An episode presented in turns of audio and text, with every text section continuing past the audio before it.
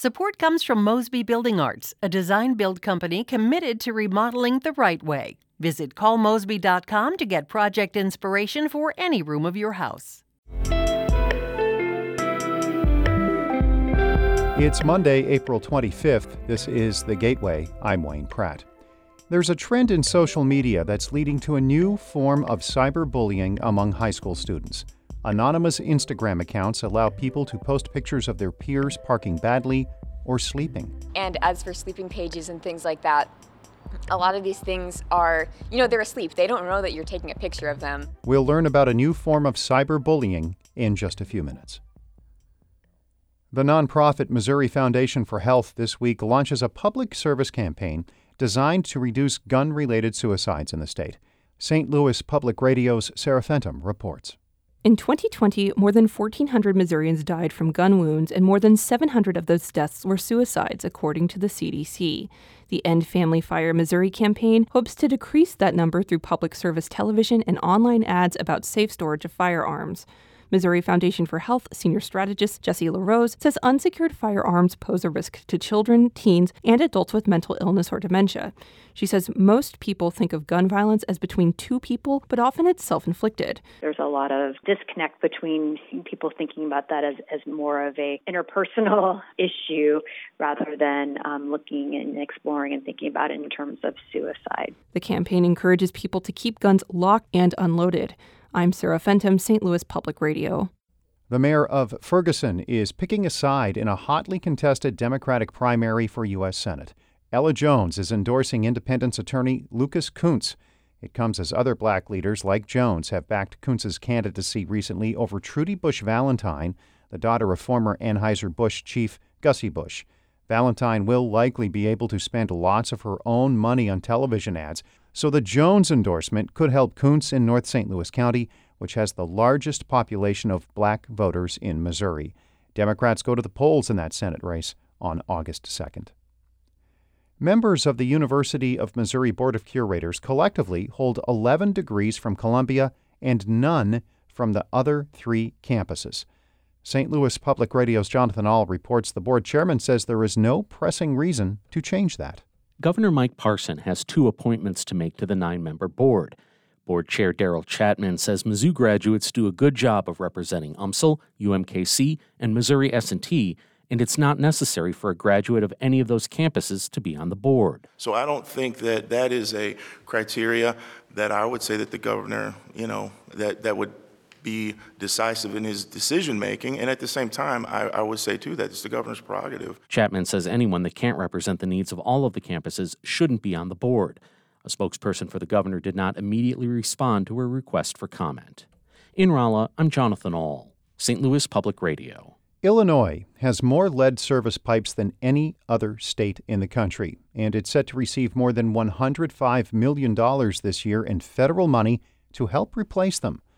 Mawa Iqbal has more. The Illinois EPA estimates that over 1 million pipes need to be replaced. U.S. Senator Tammy Duckworth says the $106 million is a good first step, but the state needs more federal support. She says many issues can hamper the process. Things like building codes, land easements, ownership requirements, financing restrictions. Duckworth is also proposing the Drinking Water and Wastewater Infrastructure Act. It would allocate $35 billion for water development projects across the country. I'm Mawa Iqbal. Fertilizer prices have been rising for the last year. That's a problem for farmers who still need nutrients in the ground and are wondering how they will break even. Some are looking to an old solution manure. It offers many of the same benefits as a synthetic fertilizer at a fraction of the cost.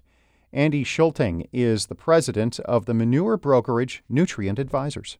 For a lot of farmers that are interested in manure fertilizer, you know, this may be the first time they've ever used it. Manure is really the smorgasbord of nutrients. You know, we're not buying just nitrogen or just phosphorus. We're buying a, a whole package or, or a multivitamin for our crops. He says demand for manure is breaking records.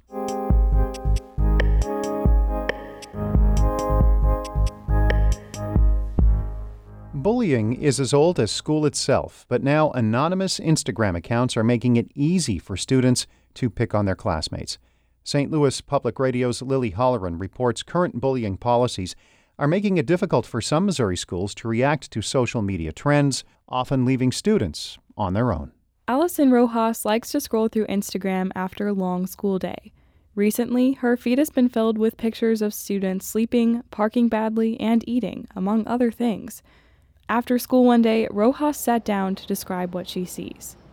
There's a student curled up in the corner. Maybe they're uncomfortable because they're sleeping on this cold, hard school tile. Just this white tile on the floor, the kind that you usually see at school, shiny blue stall, and people's feet, obviously, and their shoes. In one of them, it does kind of look like their pants are crinkled down a bit, like when you're pulling down your pants to go to the bathroom. So. Rojas says all of these photos were posted on anonymously run Instagram accounts where students can submit pictures of their classmates without using their real name.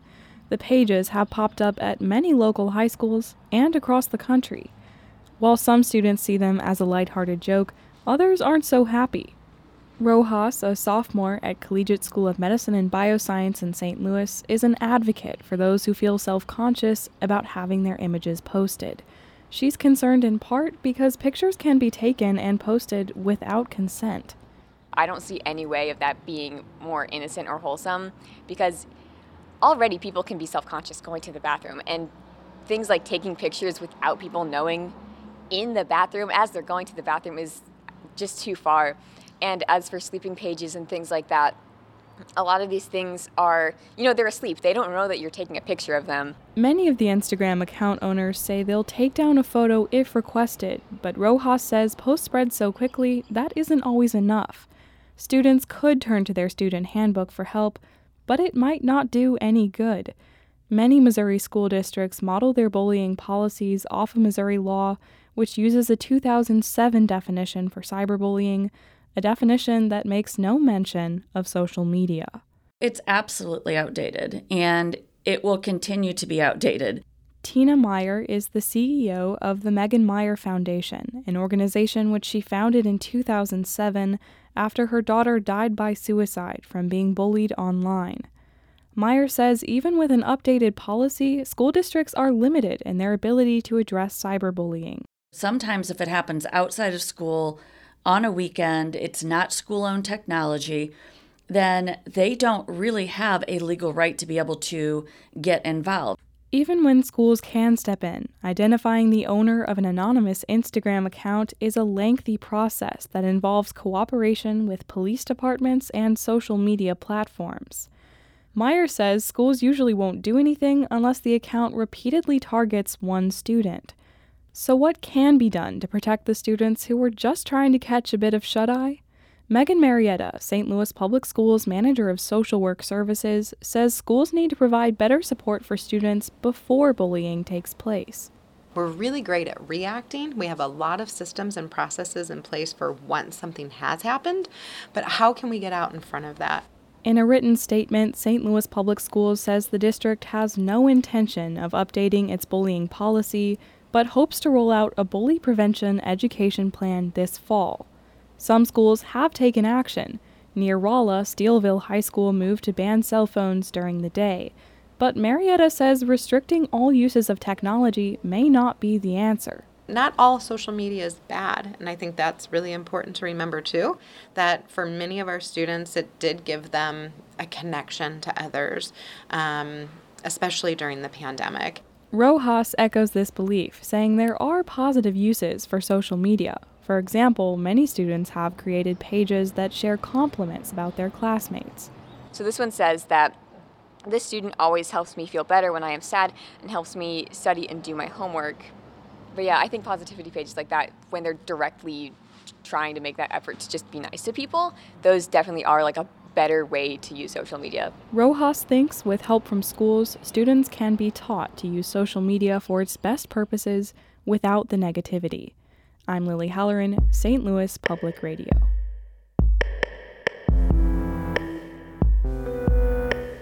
Lily Halloran is a St. Louis Public Radio intern and a high school senior at Collegiate School of Medicine and Bioscience. She will be attending the University of Missouri this fall. Shula Neuman is the executive editor of St. Louis Public Radio, a listener supported service of the University of Missouri St. Louis. Music by Ryan McNeely of Adult Fur. I'm Wayne Pratt. This has been The Gateway. Support comes from the Missouri Forest Products Association. Missouri produces wood pallets, railroad ties, white oak barrels, hardwood floors, and more. Details on the variety of products made in the state are at choosewood.com.